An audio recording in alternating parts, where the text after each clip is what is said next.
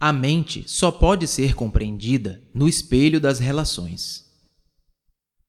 O indivíduo é essencialmente o coletivo, e a sociedade foi criada pelo indivíduo. O indivíduo e a sociedade estão interrelacionados. Eles não existem separadamente. O indivíduo é o criador do próprio ambiente de que se tornou escravo. O indivíduo ergue a estrutura social e a sociedade, ou o ambiente, molda o indivíduo.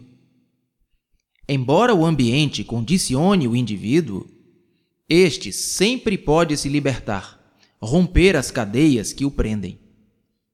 O indivíduo só é importante nesse sentido, isto é, ele tem a capacidade de se libertar do seu condicionamento e de compreender a realidade. E é a falta de compreensão dessa relação que está gerando conflito e confusão. Se o indivíduo não compreende a sua relação com as pessoas, com a propriedade, com as ideias ou crenças, a simples imposição de um padrão, coletivo ou de outra ordem, causará mais conflitos. Para se tornar efetiva a imposição de um novo padrão, requer-se a chamada ação das massas. Mas o novo padrão é invenção de uns poucos indivíduos, sendo a massa hipnotizada pelos mais novos chavões, pelas promessas de uma nova utopia.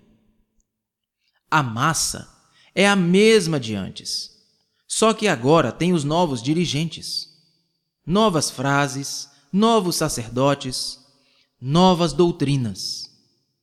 Essa massa é formada por você e por mim. É composta de indivíduos. A massa é fictícia. É um termo conveniente ao jogo do explorador e do político. Os muitos são influenciados para a ação, para a guerra, pelos poucos. E os poucos representam os desejos e os impulsos dos muitos. É a transformação do indivíduo que tem a máxima importância, mas não de acordo com um padrão qualquer.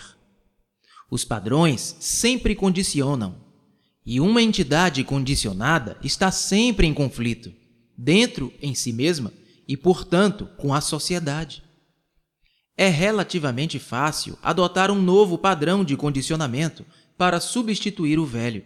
Mas quanto ao indivíduo se libertar de todos os condicionamentos, isso é coisa totalmente diferente. Precisamos compreender o condicionamento, que é a mente, compreender a mente, que é o movimento da vida, e compreender as dores e prazeres, a ilusão e a claridade, e estar consciente do desejo e do medo. A mente só pode ser compreendida no espelho das relações. Podem e devem começar a olhar a si mesmo nesse espelho que é o relacionamento. Jiddu Krishnamurti Reflexões sobre a Vida Editora Cultrix